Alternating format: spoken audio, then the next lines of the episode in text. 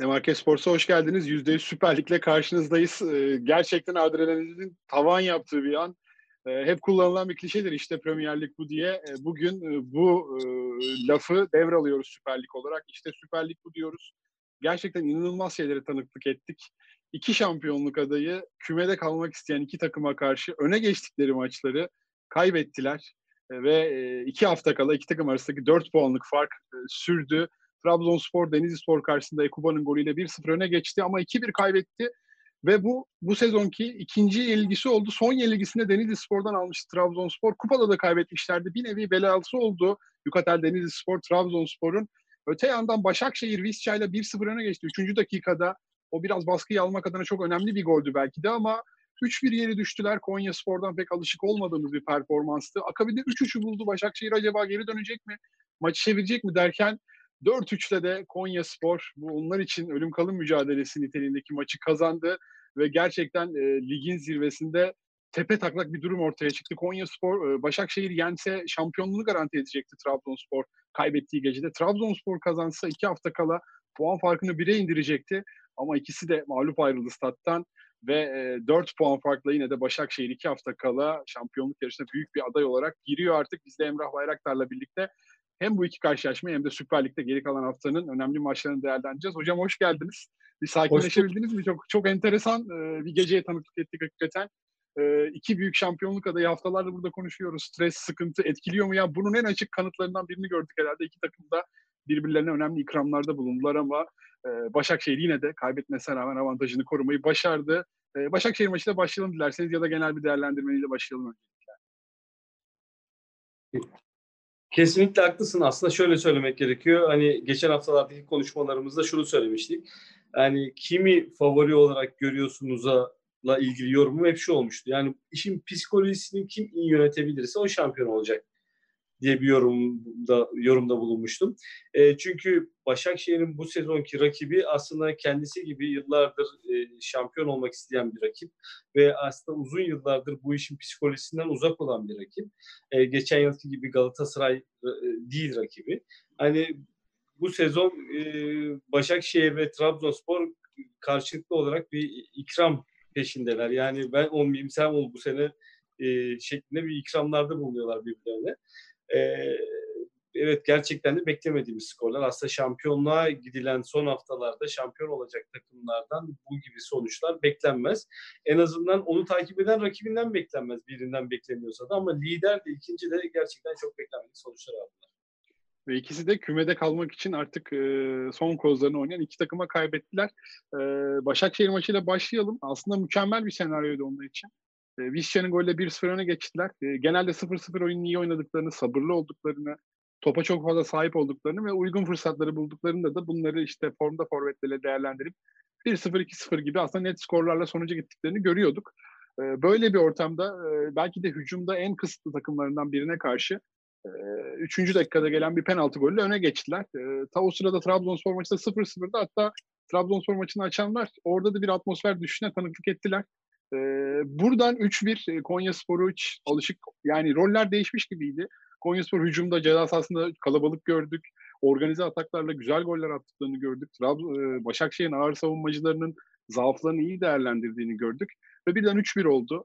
Artık böyle bitecek derken herkes gözler Trabzon'a çevrilmişken gelen bir 3-3 Okan Buruk artık bütün kozlarını sahaya sürdü.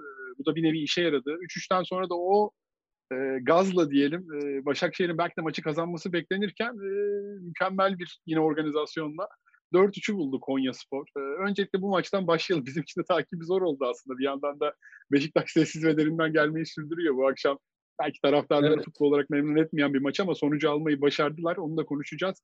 Başakşehir maçıyla başlayalım hocam dilerseniz aslında Başakşehir geç, yani sezon boyunca yani aslında Konya Spor'dan konuşmaya başlayalım. Hep aslında önde olan takımlar, lider takımlardan e, yorum yapmaya başlıyoruz. İsterseniz bu sefer Konya Spor'dan konuşmaya başlayalım. Konya Spor herhalde bu sezonun e, kendisinden daha da puan olarak aşağılarda bulunan rakiplerine bile kıyasla daha az pozisyon bulan, e, pozisyona girmekte zorlanan, e, en e, önde gelen takımlarından biriydi bu, bu sezon ligde. Ama e, en son ne zaman Konya Spor dört tane hele ki büyük bir rakibe karşı attı derseniz gerçekten aslında hiç hiç beklenmedik bir sonuç. Bir, bir, bir, işin diğer tarafı da Başakşehir en son ne zaman dört tane gol yedi hele ki bu kadar aşağılarda pozisyona girmekte problem yaşayan bir rakibinden derseniz aslında hani çok öngörülemeyen bir müsabaka izledik. Aslında ligin genel değerlendirilmesi, genel değerlendirmesiyle ilgili de en temeldeki yorumumuz Diko hatırlarsan şuydu. Yani bu sezon özellikle pandemiden sonraki yani dur kalktan sonraki süreçte ki en temel konu ligle ilgili öngörülemiyor olmasıydı. Her haftanın e, haftadan haftaya değişen takımların performansları, oyuncuların bireysel performansları hatta teknik adamların performansları bile çok dalgalı bir seyir izledi pandemi sürecinden sonra. Türkiye Ligi genelde zaten çok öngörülemeyen bir ligdi. Yani geçen yıllarda da baktığımız zaman Türkiye Ligi hani haftadan haftaya biraz böyle e, farklılık arz eden bir ligdi ama pandemiden sonra bırak artık haftayı yani Fenerbahçe ile ilgili yorumlar yapıyorduk ya yani 90 dakika içerisinde bile o kadar dalgalı bir performans seyri var ki hani bu neredeyse ligin artık tamam e, her takımında sadece haftadan değil yani lig, oyunun içerisinde de hani 15 dakikada bir çok farklı takımlar izlemeye başladık. Aslında beni en çok şaşırtan şey bu sezonla ilgili geçmişe dönüp hatırladığımız zaman, baktığımız zaman en temel hatırlayacağım şeylerden biri bu olacak. Çünkü e, çok öngörülemeyen ve takımların e, e, oyun içerisinde dalgalı seyirler izleyen oyunları beni çok şaşırttı. Başakşehir maçına gelecek olursak da dediğim gibi yani Başakşehir'in e, zaman zaman evet e, temposuz oyunu, e, işte coşkusuz oyunu, e, zaman zaman hani poz, pozisyona giremediği oyunlarını izlemiştik ama Başakşehir'in e, 4 tane gol yediği ve bu kadar hani e, pozisyon verip gol yediği bir oyunu e, en son ne zaman izlediğimi hatırlamıyorum. E, aslında sonucu belirleyen aslında Başakşehir'in e, biraz savunma zaafları olduğunu söyleyebilirim. E, Konya Spor'un da hani beklenmedik bir şekilde yani, yani ligde ne zaman yani bilmiyorum e, Müjdat yok bugün istatistiklere biraz o bakıyordu. E, keşke olsa bir baksaydı. En son yani. bu sene Ekim, Ekim ayında 3 gol attıkları bir maç var. E, Ekim ayından beri de e, genelde tek farklı galibiyetlerle kazanıyorlar maçlarını. Yani e, şu anda Temmuz'dayız yani Ekim'den Temmuz'a mevsimler geçti. Yani pandemi oldu. Yani uzaya insan gönderdik falan. Yani o kadar çok şey değişti ki. Yani inanılmaz bir şey gerçekten. E, o yüzden de hani e, Konya Spor'dan böyle bir performans. Yine en son e, 5 Ekim'de Kasımpaşa'yı 4-1 yenmişler deplasmanda. O maçtan beri de en yani gollü müsabakaları ligine, ligin en zor gol yiyen takımlarından birine karşı üstelik. Arada bir mevsim geçmiş yani sadece sonbahardan yaza gelmişiz ve arada neler neler yaşandı dünya dünya tarihinde bırakın futbol tarihini. o yüzden yani çok şaşırtıcı bir lig. E, bu sezonda şunu anladık ki hani Başakşehir aslında rakibi bu sezon büyük bir rakip olsaymış e, yine çok büyük problemler yaşayacakmış. E, yani, Trabzonspor camiası da küçük bir e, küçümsenecek bir camia değil, rakip değil ama uzun yıllardır şampiyonluk yarışının uzanda yer almaları e, bu psikolojiden biraz daha e, uzak düştüklerini gösteriyor biraz. Trabzonspor'la ilgili de söyleyeceğim şey şu. En son Antalya Spor maçında 65. dakikada 2-1 öndeyken 2-2'yi bıraktıkları o golüden sonraki oyuncuların yüz ifadeleri, ekrana yansıyan yüz ifadelerinden aslında ben bir çıkarımda bulunmuştum. Yani Trabzonspor'un gerçekten bu psikolojiyi taşıma noktasında problemler yaşadıklarıyla ilgili çok önemli bir izlenim bırakmıştı bende Trabzonsporlu oyuncuların. Daha 65. dakika oyunun bitmesine 25 dakika kala oyun beraberliğe gelmişti Antalya Spor e, gol attıktan sonra. E, yani neredeyse şampiyonluk gitmiş gibi herkesin yüzünün düşmüş olduğu. Yani bak dikkat edersen yani oyunu değil psikolojiyi konuşuyoruz. Çünkü iki takım da gerçekten de e, alışık oldukları, sezon boyunca oynadıkları oyundan çok farklı bir oyun oynuyorlar. Çok çok oyun içerisinde de dalgalı bir performans sergiliyorlar. Bunun tek gerekçesi ve tek nedeni iki takım da aslında bu işi psikolojisini kaldıramıyor. Ne Başakşehir ne Trabzonspor. Hani o kadar bir, yani uzak uzağındalar ki şampiyon olma psikolojisinden. Ee, ve de hani birbirlerine dediğim gibi yani konuşma başında dediğim gibi birbirlerine ikram yapıyorlar. Başakşehir'de şampiyon yapacak şey Trabzonspor'un bu işi e, ikram etmesi olacak gibi gözüküyor. Hocam Başakşehir'den e, devam edelim. Oradan bir soru sorayım. Yani aslında pandemi arasında en çok yaradığı takımlardan biriydi. E, biraz bunu avantajı çeviren takımlardan biriydi. Hep söyleniyor zaten. E, genellikle çok fazla seyirciye karşı maç oynamayan, o açıdan henüz bir oturmuş, yerleşmiş taraftar grubu yok. E, böyle evet. atmosfer oluşturabilecek bir e, bazı taraftar grupları var. E, ama e, yani stadyumda orayı cehenneme çevirecek. Yani geçen sene şampiyonluk maçında e, Galatasaray'ın Başakşehir'e yaptın. Orada 50 bin kişi o büyük atmosferde e, biraz da onun da büyük payı vardı. Mesela o maçın tam tersi Başakşehir bir şampiyonluk maçında çıkıyor olsaydı ve Fatih Selim Stadyumunda oynanıyor olsaydı be, be, öyle bir atmosfer olur muydu tartışmalı. E, bunu biraz onlar e, onların fırsata çevireceğini düşündük. Nitekim aslında e, pandemi arasından iyi döndüler. E, bir yandan yoğun bir Avrupa mesaileri vardı. Yaşlı bir kadro olduklarını unutmamamız gerekiyor. Yani şimdi bakıyorum e, takımın önemli oyuncuları. Robinho 35 yaşında.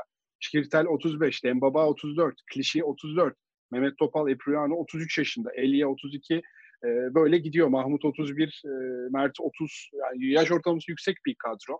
E, ve aslında Okan Buruk'un e, sistemi biraz daha genç, biraz daha e, önde basan, biraz daha dinamik bir oyunu e, tercih eden bir oyun tarzına karşı da biraz şey bir kadro. Hani sezon başında da e, zaten kötü bir başlangıç yaparak da e, o uyum sorunundan bize biraz e, pasajlar sunmuşlardı.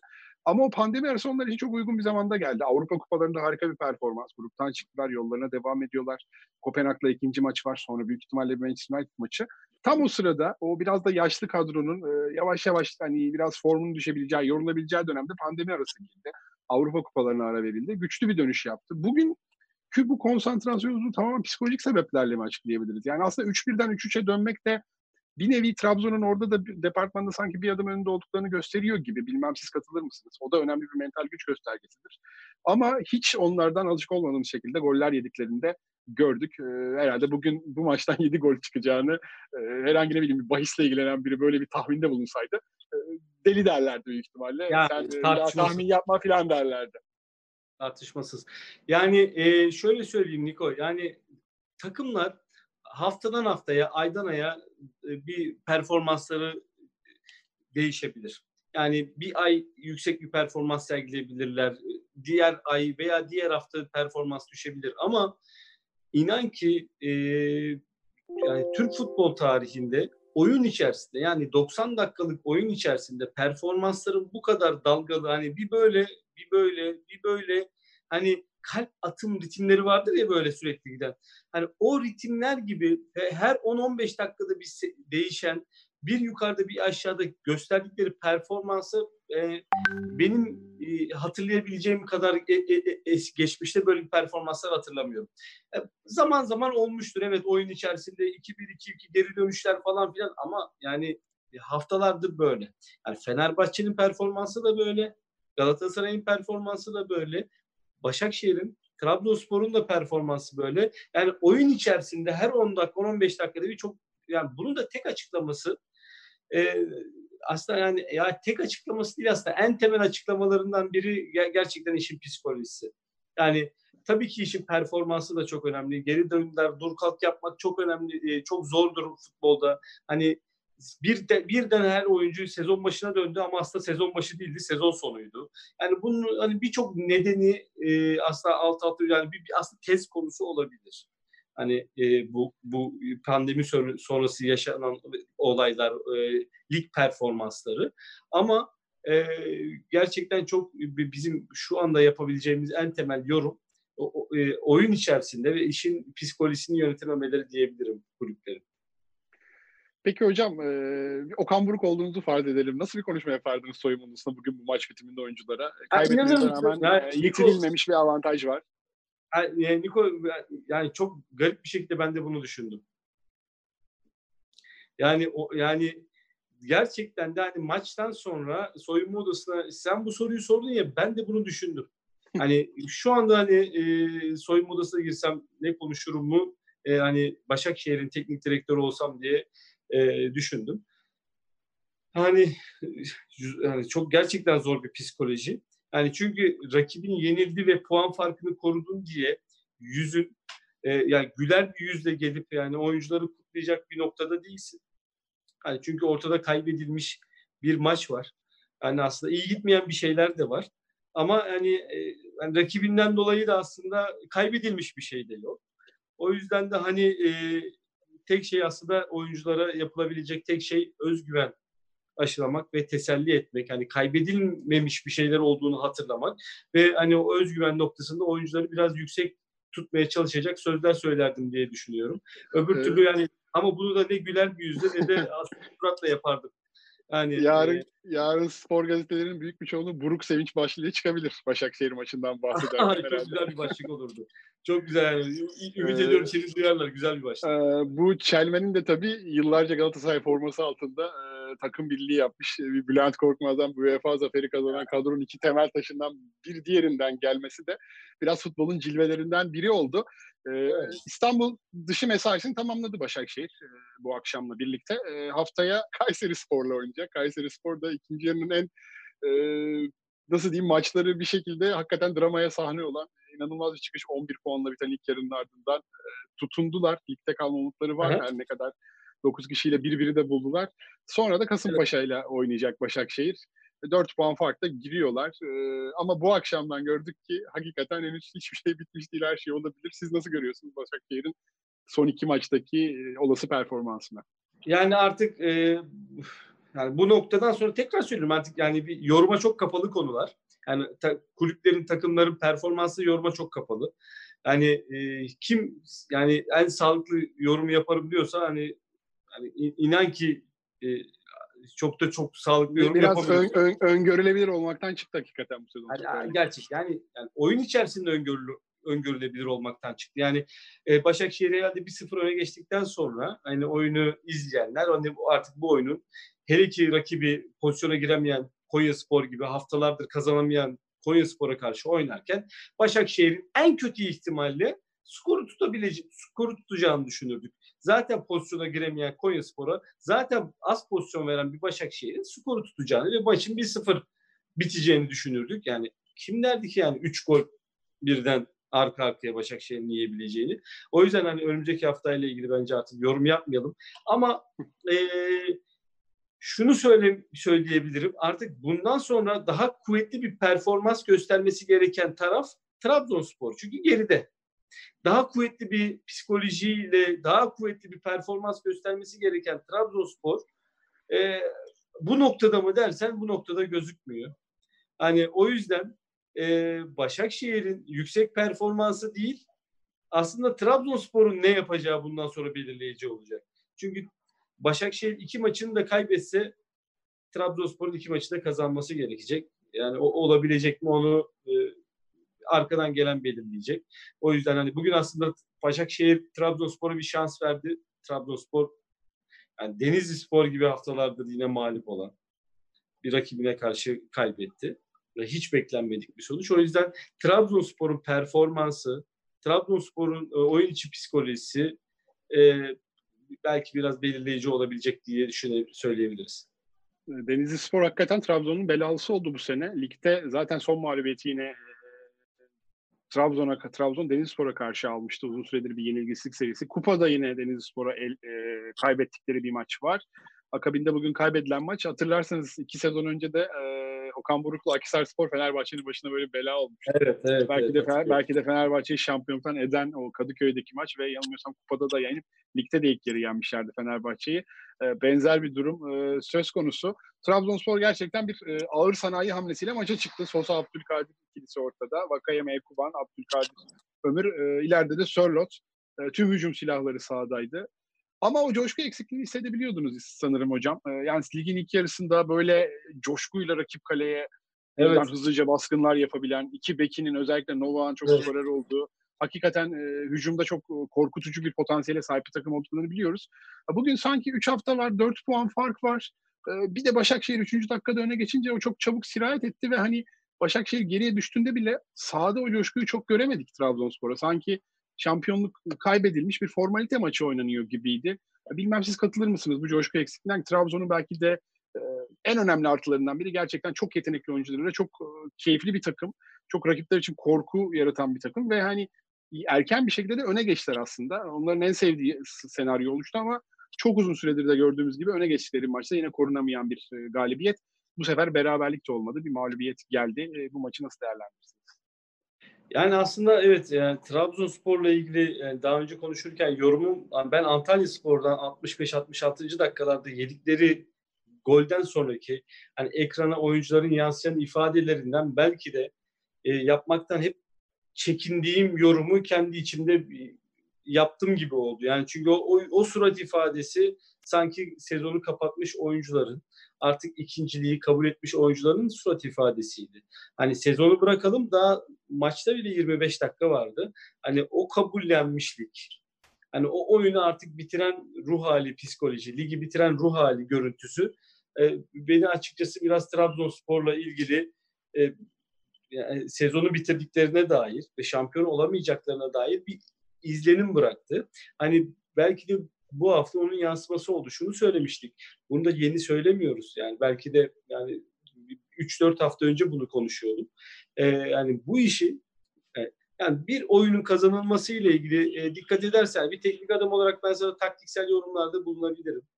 E, fiziksel oyuncuların performansı ile ilgili yorumlarda bulunabilirim. Hani e, yani oyuncuların performansları ile ilgili, oyuncu kaliteleriyle ilgili sana yorumlarda bulunabilirim. E, ama şu süreçte gerçekten ve gerçekten e, aslında en ön plana çıkan şey yani bunların hiçbiri değil.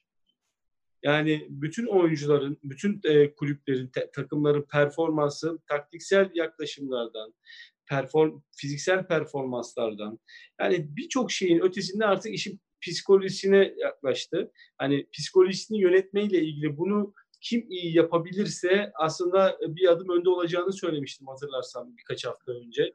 Hani, hani teknik e, yöneticilerin sahaya e, inmesiyle çıkan tartışmalar olduğu haftadan bundan bahsetmiştik. E, ama görünen o ki ne yazık ki iki takımda e, hem Başakşehir hem Trabzonspor bu, bu şampiyonluk yarışına psikolojik olarak hazır değiller. Ve de hani kim kazanacak dersen daha az kötü yöneten kazanacak şampiyonluğu. Yani bu süreçte.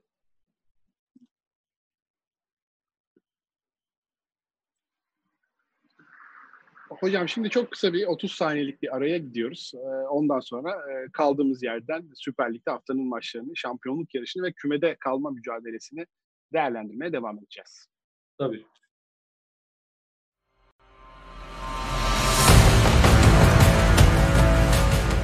%100 şampiyon Demarke Futbol Ödülleriyle Türk futbolunda sezona damga vuran isimleri sen belirle.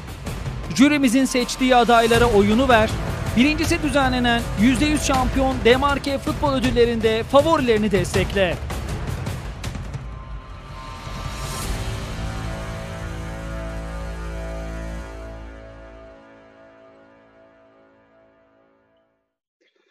Evet, kısa bir aranın ardından e, beraberiz. Hocam hep psikolojik etmenlerden bahsediyoruz. E, Abdülkadir'in haftalar önce bir açıklaması vardı aslında. Abdülkadir Parmağı. E, maç sırasında bazen şampiyonluk yarışında olduğumuz aklıma geliyor ve biraz heyecanlanıyorum diyordu. Sosa aslında bunu sağlıklıyken e, iyi dengeleyen bir oyuncu rolündeydi ama biraz tabii Trabzonspor için şanssız bir sene olduğunda e, es geçmemek gerekiyor. Çok fazla sakatlık problemleri yaşandı. Bir teknik adam değişikliği yaşandı. Bir kulüp içi kriz sonrasında. Yine en kritik haftalarda Vakayeme gibi hücumun belki de en önemli parçası Sosa ile birlikte iki önemli temel yaratıcısının sakatlandığını gördük ama her şeye rağmen sanki biraz e, o sinyaller verilirken işte Alanya maçında beraberlik alırken evet. pek de dersler alınmamış gibiydi. Hüseyin Şimşir gerçekten e, çok zor bir koltuğa oturdu. Beklentiler büyük bir camia. Uzun süredir şampiyonluğa hasret ve hiç olmadığı kadar yakın. Yani pandemi sonrası şampiyonluk biraz daha Trabzonspor elindeydi. E, o şansla e, uçup gittiğini görüyoruz artık. Mucizelere kaldığını, iki hafta kala dört puan kaldığını görüyoruz. E, yani Hüseyin Çimşir nasıl değerlendiriyorsunuz onun performansını? Bir ateşten gömlek giydiği gerçekti. E, beklentileri karşıladı mı şu ana kadar? Yani eğer böyle bir yarışın içerisinde şampiyon olamıyorsanız hani beklenti noktasında hiç kimse size e, olumlu yorumda e, bulunamayacaktır. Çünkü yani Trabzonspor'un kadrosu şampiyonluğa oynayabilecek kalitede bir kadro. E, Trabzonspor taraftarıyla, camiasıyla, ismiyle, şehriyle, geçmişiyle şampiyonluğa oynayabilecek e, bir takım, isim, kulüp, kalitede. Yani eğer yani futbolun doğası budur. Yani tabii ki Trabzonspor için ikincilik başarısızlık değil ama şampiyonluk yani şampiyonluğu göremiyorsanız bu koşullarda yani işin içerisinde Galatasaray'ın, işin içerisinde Beşiktaş'ın, işin içerisinde Fenerbahçe'nin olmadığı bir sezonda Başakşehir'le yarıştığınız bir sadece bir neredeyse sezonda yani tabii ki Sivas Spor'da sayabiliriz. Ama eğer finali göremiyorsanız veya o yani artık göğüsleyemiyorsanız o bu durumu mutlaka artık yorumlar olumsuz yönde olacaktır. Çünkü yani artık beklenti Trabzonspor'la ilgili bu sezon özellikle o sezonun olması gerektiği ve şampiyon olması gerektiğiydi Trabzonspor'un.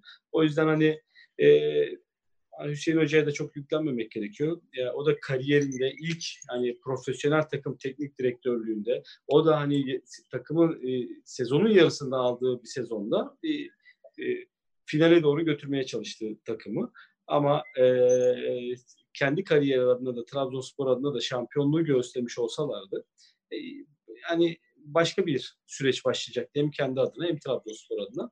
Ama e, dediğim gibi Hüseyin Hoca da biraz daha demek ki e, olgunlaşması gerekecek. E, işin içerisinde olan yani ama oyuncu olarak ama teknik adım olarak ama yönetici olarak herkes için bu bir gerçek. O da hani olgunlaşarak devam edecek kariyerine. Biraz da Şampiyonlar Ligi mücadelesine e, göz atalım. Bu akşam tabii iki tane dramatik maçın arkasında biraz e, gözlerden ırak kaldı. Yeni Malatya Spor Beşiktaş maçı. Futbol kalitesinde evet. çok üst düzey olduğunu söyleyemeyiz. Beşiktaş önemli eksiklerden e, muzdaripti maç öncesi ki e, takımın yetenek toplamının büyük çoğunluğu bu akşam sahada yoktu. Burak Yılmaz gibi, Laiç gibi hatta e, Atiba gibi ve Boateng gibi.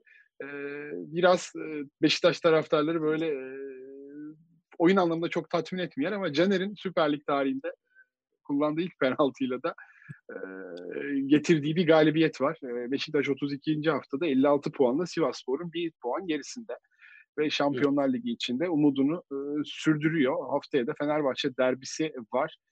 hafta içinde çift hafta mesaisinde Kasımpaşa karşısında dramatik bir galibiyet almışlardı. bu iki maç bağlamında bugün belki çok fazla hani maçlar arasında giderken izleyemedik. Çok da fazla belki izlenecek bir şey yoktu. Bir yandan Yeni Malatya Spor'un tehlikede bölgede olduğunu biliyoruz. Altlardan kurtulma mücadelesi veriyor. Nasıl değerlendiriyorsunuz hem Beşiktaş'ın genel performansını hem de Şampiyonlar Ligi şansını? Yani ben bence Beşiktaş Sergin Hoca'yla iyi iş çıkardığını düşünüyorum. Yani sezona neredeyse göreve geldiğinde havlu atan, belki Avrupa'dan önümüzdeki sene Avrupa dan bile uzaklaşmış zihniyette bir, bir, bir Beşiktaş'tan genç oyuncuları da oynatarak farklı bir e, oyun anlayışıyla beraber bir aslında bir, yeniden bir diriliş yarattı Beşiktaş'ta Sergen Hoca. O anlamda aslında burada bir teknik direktörün dokunuşunu net bir şekilde Beşiktaş'ta gördüğümüzü söyleyebiliriz. Yaptığı işte bence azımsanacak bir iş değil çünkü e, ciddi ekonomik problemler yaşayan bir kulüp içerisinde önümüzdeki sezon sözleşmesi devam etmeyecek oyuncularla oynarken bir yandan da genç oyuncuları takım içerisine e, adapte etmeye çalıştığınız bir noktada bence hani bu noktada e, alınan her galibiyet bence Beşiktaş için çok çok değerli. Ama evet önümüzdeki sezon başlar başlamaz sürekli bu şekilde devam eder mi? Etmez. Hani bu e, hani bu, bu bu süreçte bu süreci hani kısa süreli de olsa 3 aylık 2 aylık süreci bence e, hem Beşiktaş hem e, Sergen Hoca çok iyi bir şekilde yönetti. Ama Beşiktaş'ın önümüzdeki sezon iyi bir kadro planlamasıyla e, bir noktada da artık ekonomik sorunlara da yani tabii ki nihai bir çözüm olmayacaktır. Çok ciddi bir borcu var Beşiktaş'ın. Ama bir noktada da hani en azından oyuncuların içerideki alacakları ile ilgili bir veya personelin bir çözüm bulacak Beşiktaş ve hani bir yola devam edecek. Çünkü e, çok sürdürülebilir noktada değil Beşiktaş'ın içerisinde bulunduğu durum. İlk insanların içeride 5 ay, 6 ay boyunca e, hiçbir kazanç elde etmeden oynatabilmek, çalıştırabilmek kulüp içerisinde. E, dediğim gibi bunu sezon sonuna kadar yönetebilirsiniz, görebilirsiniz ama sezon başlangıcından itibaren ciddi problemler hani artık su üstüne çıkmaya başlar. Ama e, Beşiktaş'ın son haftalardaki performansı ile ilgili en büyük ben e, krediyi e, Sergin Hoca'ya veriyor. Tabii haftaya enteresan bir maç var. Fenerbahçe Beşiktaş e, Vodafone Stadyumunda karşı karşıya gelecek. 19 Temmuz'da 19.07 tarihinde bir daha da iki takım arasında eskiden TSE'de kupası maçları olurdu. Evet, uzun evet, süredir evet. olmuyor. Aslında özlediğimiz, sevdiğimiz maçlardı ama yanılmıyorsam 2001 yılında e, Mustafa Denizli Fenerbahçe'nin başına geldiği sezon e, bir anlaşmazlık olmuştu. Bir daha da oynanmadı. E, yaz aylarında derbi maçlarını Hoşumuza giderdi. şekilde, Evet. Evet, evet bu şekilde görmüş olduk. Hani belki sezonun geri kalanına dair çok bize fikir vermezdi ama derbi derbidir en nihayetinde. Ee, nasıl bir mücadele bekliyorsunuz? Beşiktaş'ın şansını nasıl görüyorsunuz? Birazdan Fenerbahçe ve Galatasaray'a da değineceğiz. Onlara geçmeden önce Beşiktaş'ın bu maçtaki şansını bir ele alalım. Yani, e, kesinlikle öngörülemeyen bir maç. Yani hele ki hani Fenerbahçe'nin e, performansını değerlendirecek olursak özellikle hani sadece pandemi sürecinden dolayı değil Fenerbahçe'nin sezon içerisindeki hani birinci haftadan oynanan şu 32. haftaya kadar ki olan süreçteki Fenerbahçe performansını düşünecek olursak yani gerçekten hani maçın skoru, sonucu, seyri çok öngörülemeyecek bir maç. Ama e, öngörülemeyen maçlarla ilgili de genelde hani derbilerde ihtiyacı olanı kazandığı maçlar e, oluyor. Hani e, şu anda ihtiyacı olan taraf biraz daha Beşiktaş. Ama yani yani Beşiktaş şöyle oynar, Fenerbahçe böyle oynarsa şu, yani zaten her hafta farklı bir diziliş, neredeyse farklı bir kadroyla takımlar saha içerisinde anlayışla çıkıyorlar. Ve oyun içerisinde de konuştuğumuz gibi e, dakikadan dakikaya bir değişen performans sergiliyorlar. O yüzden hani yani çok çok çok çok öngörülebilecek bir maç. Fenerbahçe'ye geçebiliriz bu bağlamda. Hocam kısa bir soru sorayım size. Haftaya Fenerbahçe'nin stoper ikilisi kim olacak? Bu konuda bir fikir İşte yani- musunuz? Yani bu Yani, e, yani- çok e, artık enteresan bir hal almaya başladı. Gustavo'nun orada oynamak istemediğini, Ozan'ın orada oynadığını, neler olduğunu gördük. Yani Doğal maçı olarak. ön- maçı öngörülemeyecek e, kılan noktalardan biri de aslında işte bu söylediğim bir şey. Yani papatya falı gibi önümüzdeki hafta bir takımın büyük bir takımın büyük bir camianın takımında hangi oyuncunun stoper oynayacağıyla ilgili hani böyle fal açıyor olmamız aslında bu maçın e, e, yorumuyla ilgili bize aslında büyük bir done veriyor e, olduğunu söyleyebiliriz. Yani takımlar Yani Si- Sivasspor resmen e, Yatabare'ye yapılan degajlardan e, pozisyonlar buldu, tehlikeler yarattı. Hem Evet. Dirar'a hem Ozan'a çok üstünlük sağladı hava toplarında. Emre Kılınç'ın harika oyunu. E, Topa neredeyse %70 sahip olan Fenerbahçe gördük ama e, tabelaya çok yansımadı. Fenerbahçe'nin zaaflarını, öngörülebilir zaaflarını çok iyi işleyen bir Sivasspor e, gördük herhalde. Bilmem katılır mısınız? Yani futbol bir e, yani e, e, hiç futbola çok uzak birisi futbola dair en temel hani futbol 101 kitabını okuyacak olsa hani o kitabın ilk cümlesi şu olur. E, futbol bir pozisyon oyunudur. E, o yüzden de topu e, sahip olmak tabii ki futbolda çok önemli bir olgudur. Topa ne kadar sahip olursanız rakibinizi o kadar o oranda yorarsınız ve siz de o, o oranda e- enerjinizi ekonomik kullanırsınız. Ama e, o yüzden denir ki hani e, futbol bir pozisyon oyunudur. Hani topa ne kadar sahip olduğunuzdan ka- olduğunuz kadar yani ne kadar aslında pozisyon üretebildiğiniz de önemlidir ve yani hangi yani pozisyonunuzu nasıl koruduğunuz da önemlidir. Nasıl pozisyon aldığınız da önemlidir. O yüzden futbol bir pozisyon oyunudur. Fenerbahçe belki çok top topa çok sahip oldu ama e, her vurulan e, uzun topta e, hava toplarında e, kazanamadı stoperler. Yani neredeyse rakip santrafora yakın bile duramadılar ve çok rahat bir şekilde topu indirdi. Ve rakip arkasına atılan her toplar Fenerbahçe defansı için tehlike oldu. Hani Fenerbahçe ile ilgili aslında en temel bu sezon e, yapılabileceğimiz yorumlardan biri hani o defanstaki dörtlüsünü e, hiçbir zaman ezbere sayamadık. İyi bir performansını da izlemedik. Yani aslında 4 artı 1 kaleciyi de sayacak olursak Fenerbahçe'nin bu sezon yani bu 5 e, defans oyuncusunu yani ne ismen ne de hani cismen böyle bir e, ön plana çıkartacağımız söyleyeceğimiz performansını görmedik. Kaldı ki e, büyük kulüpler, şampiyonluğa e, parolasıyla her sezona başlayan kulüplerde hani e, savunma kurgusunu iyi oturtmak sadece hani gerçi aslında sadece büyük kulüpler için değil her kulüp için çok çok önemlidir.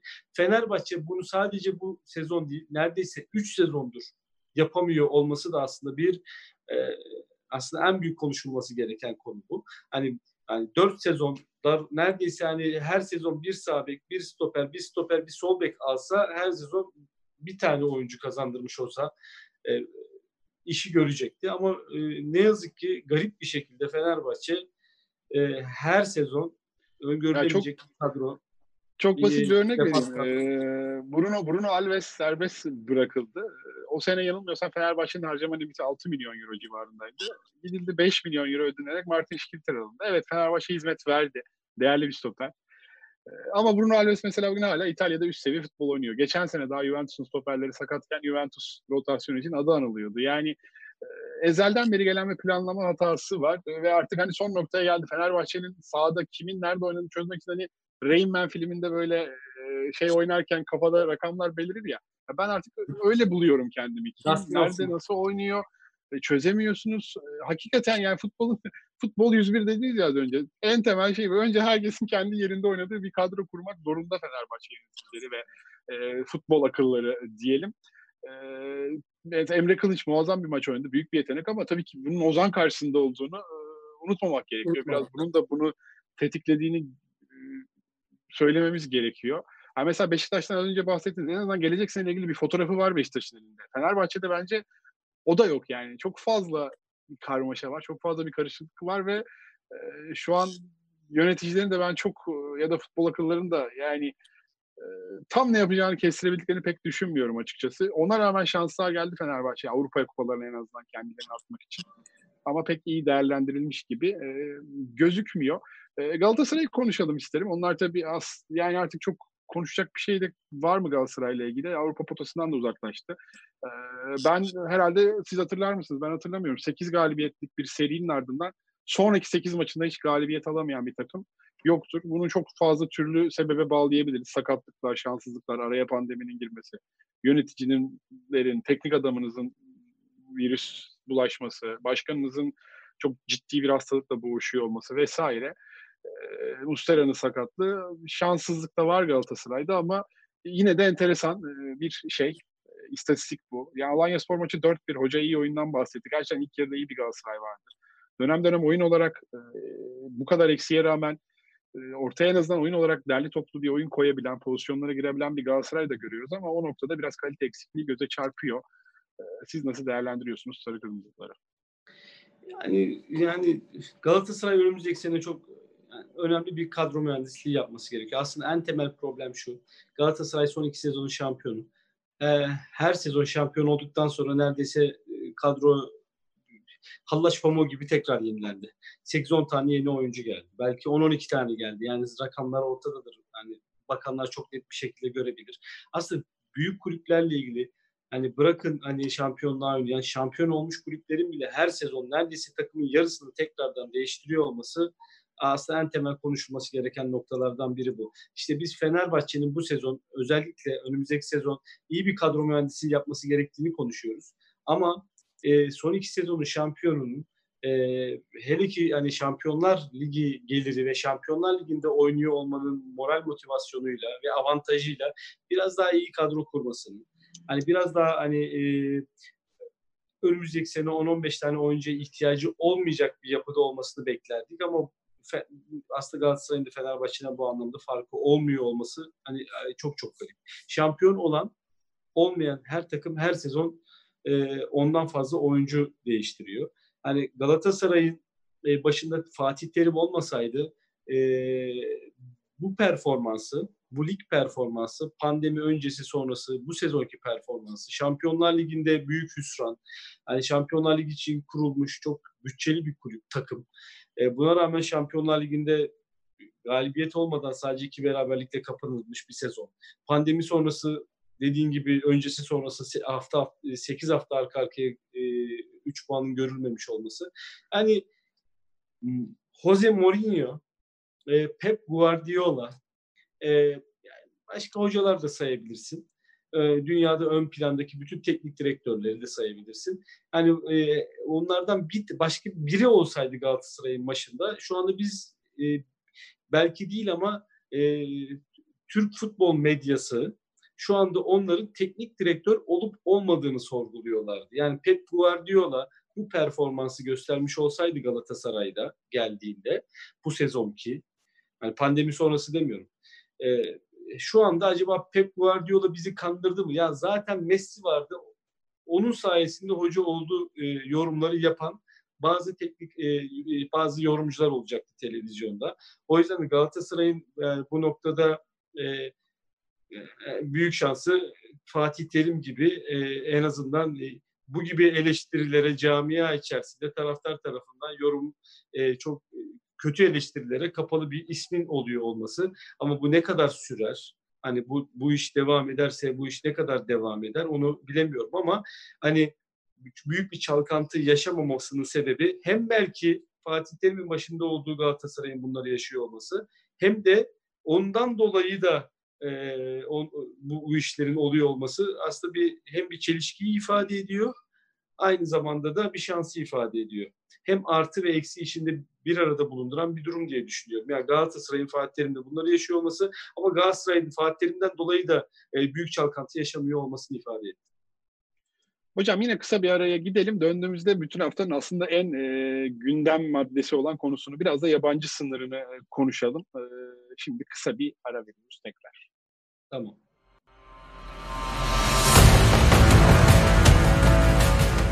%100 şampiyon Demarke Futbol Ödülleriyle Türk futbolunda sezona damga vuran isimleri sen belirle. Jürimizin seçtiği adaylara oyunu ver. Birincisi düzenlenen %100 şampiyon Demarke Futbol Ödülleri'nde favorilerini destekle.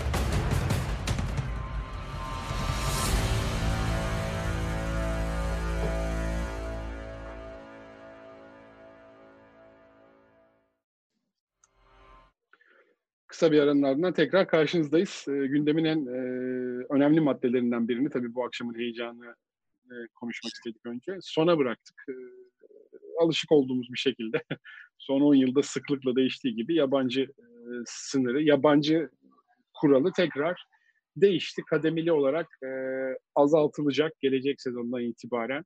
E, bu sezonki kuralı zaten biliyorsunuz. E, maksimum 14 yabancı, minimum 14 yerli gelecek evet. sezondan itibaren e, takımlar da zor durumda kalmasın diye kademeli olarak bir azaltma olacak.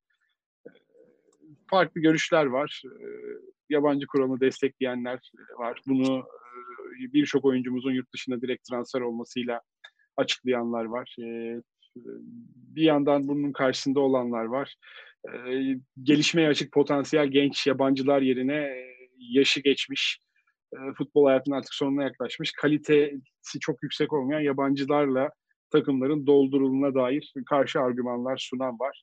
3 e, yıllık bir plandan bahsediyor. En temel şunu sorayım. 3 yıl da altyapılarına önem versinler diye bir açıklaması oldu yakın zamanda Nihat Özdemir'in. Yanılmıyorsam dün akşam gazetesine. 3 yıl siz bir altyapı uzmanı spesiyalisti olarak hocam ya 3 yıl baştan aşağı bir altyapı kurulması için yeterli bir süre mi sizce? Ben öyle olmadığını düşünüyorum açıkçası. Biraz ya, ki, söylerken kolay ama sıkıntılı Hayır, bir süreç. Kesin, yani kesinlikle değil. Yani bir altyapıyla ilgili minimum bir şeylerle ilgili sonuç almaya başlayacağınız süre 6 yıldır. Aslında 6 yıl da erken bir süredir ama yani 6 yılda ancak bir şeyler e, sıfırdan başlıyorsunuz. Yavaş yavaş bir şeyler görmeye başlarsınız. 3 yıl bu anlamda çok kısa ama e, yani kulüplerin de e, sonuçta altyapılarının sıfır noktasından başlamayacağını da düşünüyor olmak gerekiyor.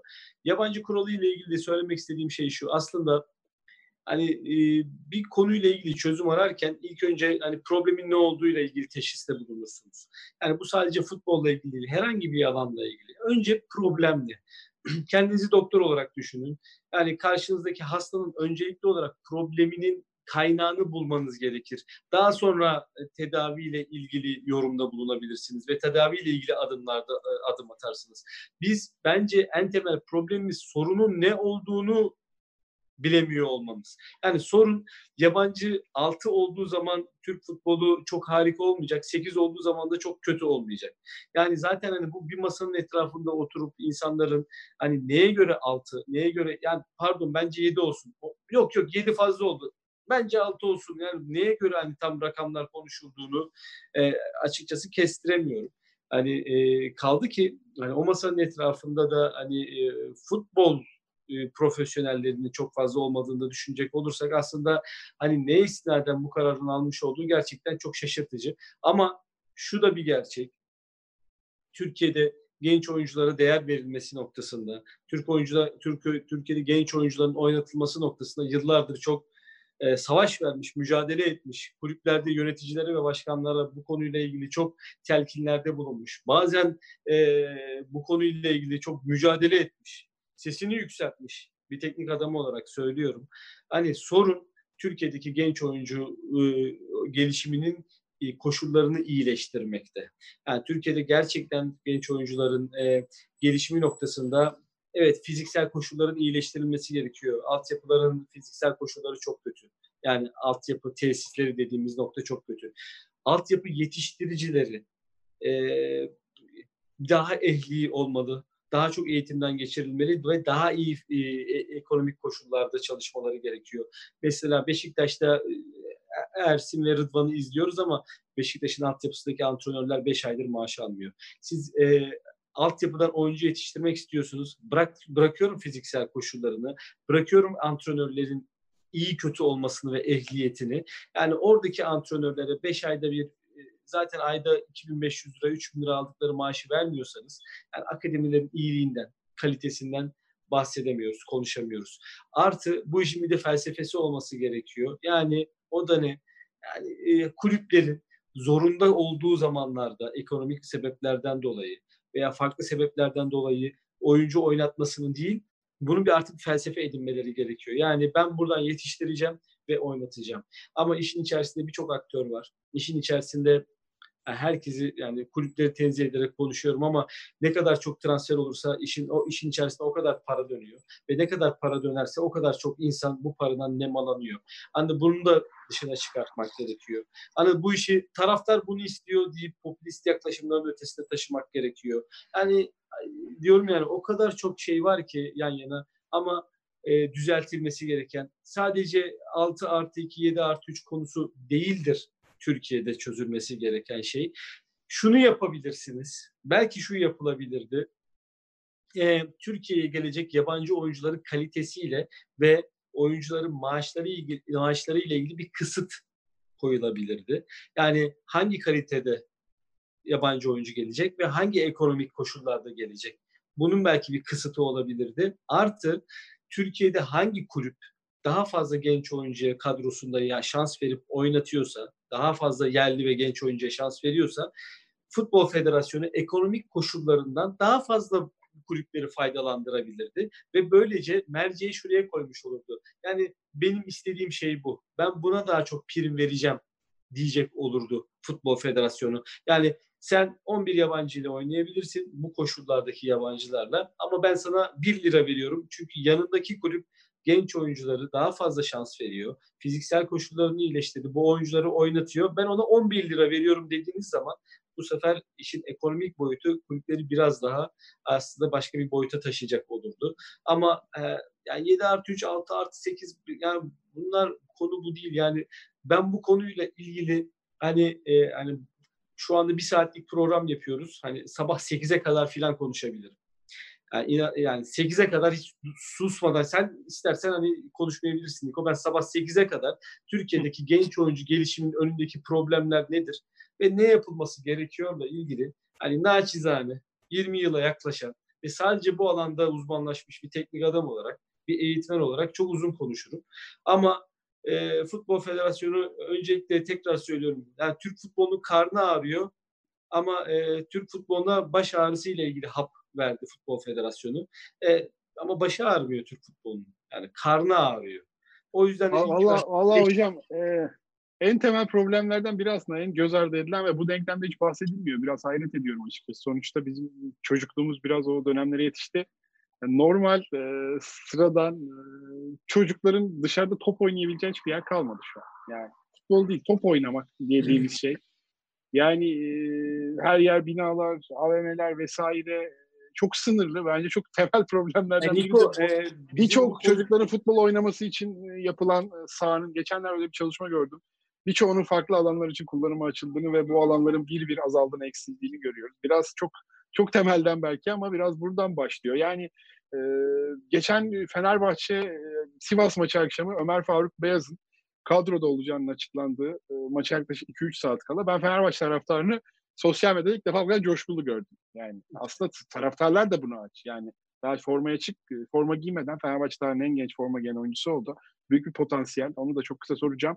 Yani oynayacak olması bile büyük bir coşku yarattı. Ki Fenerbahçe üzerinde bu konuda ekstra bir açlık var. Beşiktaş, Galatasaray böyle simge isimler çıkardı altyapısından. Fenerbahçe'de çok uzun süredir öyle bir isim de yok. Genç Semih'te kaldı. Genç Semih'te kaldı evet. Ee, mesela şey kuralını soracağım. Yani 2020-21 sezonunda işte 21 kişilik müsabaka listesinde 98 daha ya da daha sonra doğmuş e, futbolcu bulundurma zorunluluğu. Bu daha önce de buna benzer bir kural vardı ve e, sadece o kural e, uygulansın diye öyle iki tane figüran olduğunu çok gördük. Bu bir çözüm mü sizce hocam? Yani kesinlikle çözüm değil. De, tekrar söylüyorum. Yani dediğim gibi yani siz sorunun ne olduğunu e, iyi tespit edemezseniz hep farklı tedavi yöntemleri kullanırsınız. Konu bu değil. E, şöyle söyleyeyim yani biraz önce büyük bir şehirde yaşadığımız için hani İstanbul'daki alan kalmadığı ve çocukların oynayacakları alanları kalmadığı ile ilgili bir yorumda bulundum. Ben de sana şöyle söyleyeyim Niko yani e, e, birçok sana Anadolu şehri sayarım. Yani orada doğan yetenekli bir çocuğun e, futbolcu olma ihtimali yok. Yani Allah tarafından yetenekli 10 yaşında bir çocuk düşün Bingöl'de doğdun. Yani sana bak e, Bingöl dediğime bakma 38 tane filan e, şehir ismi sayarım. Yani bu konuyla ilgili çok ciddi araştırma yaptığım için söylüyorum sana. Yani o şehirde doğdun ya. Yani orada iyi bir futbol eğitimi alabileceğin yetmez. Futbol eğitimi aldıktan sonra iyi koşullarda yarışabileceğin yani o şehirde e, yarışma koşullarının aynı zamanda o, o yaş grubunda olduğu bir e, organize futbol oynayacağın yani bir hakemin, bir sahanın, bir düdüğün olduğu koşullar neredeyse 30 küsür tane şehirde yok. Yani senin o şehirde Allah tarafından yetenekli bir çocuk olarak doğmanın e, hiçbir karşılığı yok. O yüzden hani Türkiye'de sistematik olarak yani tabii hocam bunu nasıl düzelteceğiz kısa zaman? Evet bunun çözümleri var, düzeltilmesi gereken, yapılması gereken işler var. Ama bak benim sana bu söylediğim şey hani konuşulmuyor bile. Herkes diyor ki işte altyapının tesisleri yok. Ya altyapı tesislerinin olmadığını herkes sana söyleyebilir ama hiç kimsenin bilmediği e, ben sana 15-20 tane daha farklı e, Türkiye'de futbolun gelişimiyle ilgili konu söylerim. Ve çözülmesi gereken ya atılması gereken adımlar söylerim. Yani bunların e, hiç yani hepsi de çok büyük ekonomik şeyler gerektiren konular değil. Ama sen sorunun ne olduğunu bilmezsen tekrar söylüyorum. Karnın ağrırken C vitamini alıyorsan yani olmuyor işte anlatabiliyor muyum? Ya? O karın ağrısına iyi gelmiyor C vitamini. O yani daha farklı bir ilk önce doğru tespit etmek gerekiyor problemin nerede olduğunu. Bizim yaşadığımız en temel Türk futbolunda konu bu. Yani herkes böyle basma kalıp klişe şeyler üzerinden hem yorum yapıyor ve de o yapılan yorumlar futbolu yönetenleri etkiliyor ve o yapılan yorumlar üzerinden bir kararlar alınıyor ve o kararlar da sonuçta değiştirilmek zorunda kalınıyor. Yani işin hiçbir zaman e, işin gerçek sorunun ne olduğunu bilen profesyoneller e, dinlenmiyor ve sahneye çıkmıyor. İşte işi ehline verin çok Türkiye'de son yıllarda konuşulan e, konulardan biri. Ama e, futbolda özellikle hani bu konu neredeyse artık e, yani bir çok büyük bir problem yani bir büyük sorun yumak haline gelmiş büyük bir problem. Hocam artık yavaş yavaş sona gelirken e, düşme hattına da bir bakalım. Gerçekten e, alev alev bir düşme hattı var. Belki de şampiyonluk yarışından daha e, ilgi çekici bir hal aldı artık. İkili 12. gençler. Orada 12. Belki Gençler Birliği 36 puanda. Belki bir tık daha rahat ama yine de matematiksel olarak e, o tehlikeyi hissediyor. Denizli, Konya, Malatya, Çaykur Rizespor, Kayseri, Ankara gücü şeklinde tamamen böyle kesinlikle kopmuş gitmiş bir takım da yok. Aslında her sene bu dönemler bir tane düşmesi kesinleşen bir takım olurdu. O bir basamak için mücadele gördük. Şimdi çok büyük bir karmaşa var. Ve maçlara bakıyorum haftaya. E, Çaykur Rizespor, Yeni Malatya Spor. Çaykur Rizespor hafta içi Kayseri Spor karşısında bir mucizeye imza attı.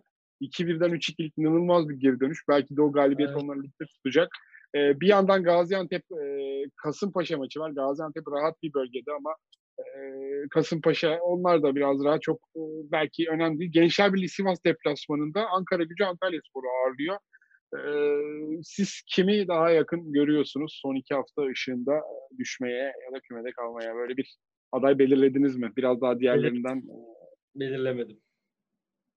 İzleyip Yani- göreceğiz diyorsunuz hocam. edip göreceğiz ya gerçekten bu konuyla ilgili. Tek yani konuşuyoruz ya yani, yani Konya'yı kim der 4 atacak Başakşehir'e kim der bu hafta yani Ankara Gücü Galatasaray'ı yani bu bu bu, e, boş konuşmayalım.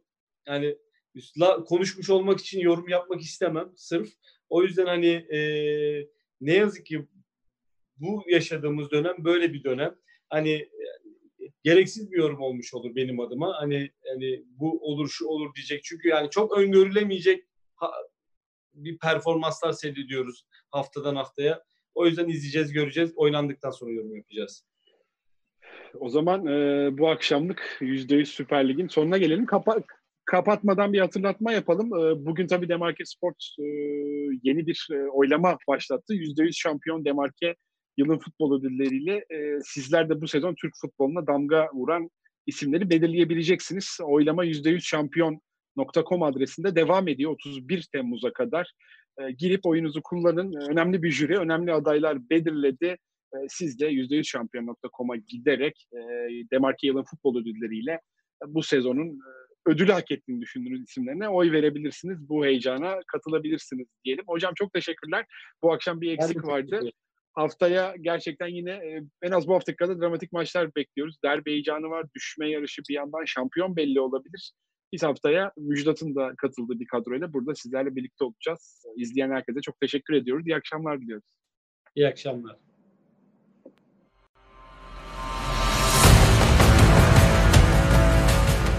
%100 şampiyon Demarke Futbol Ödülleriyle Türk futbolunda sezona damga vuran isimleri sen belirle. Jürimizin seçtiği adaylara oyunu ver. Birincisi düzenlenen %100 şampiyon Demarke Futbol Ödülleri'nde favorilerini destekle.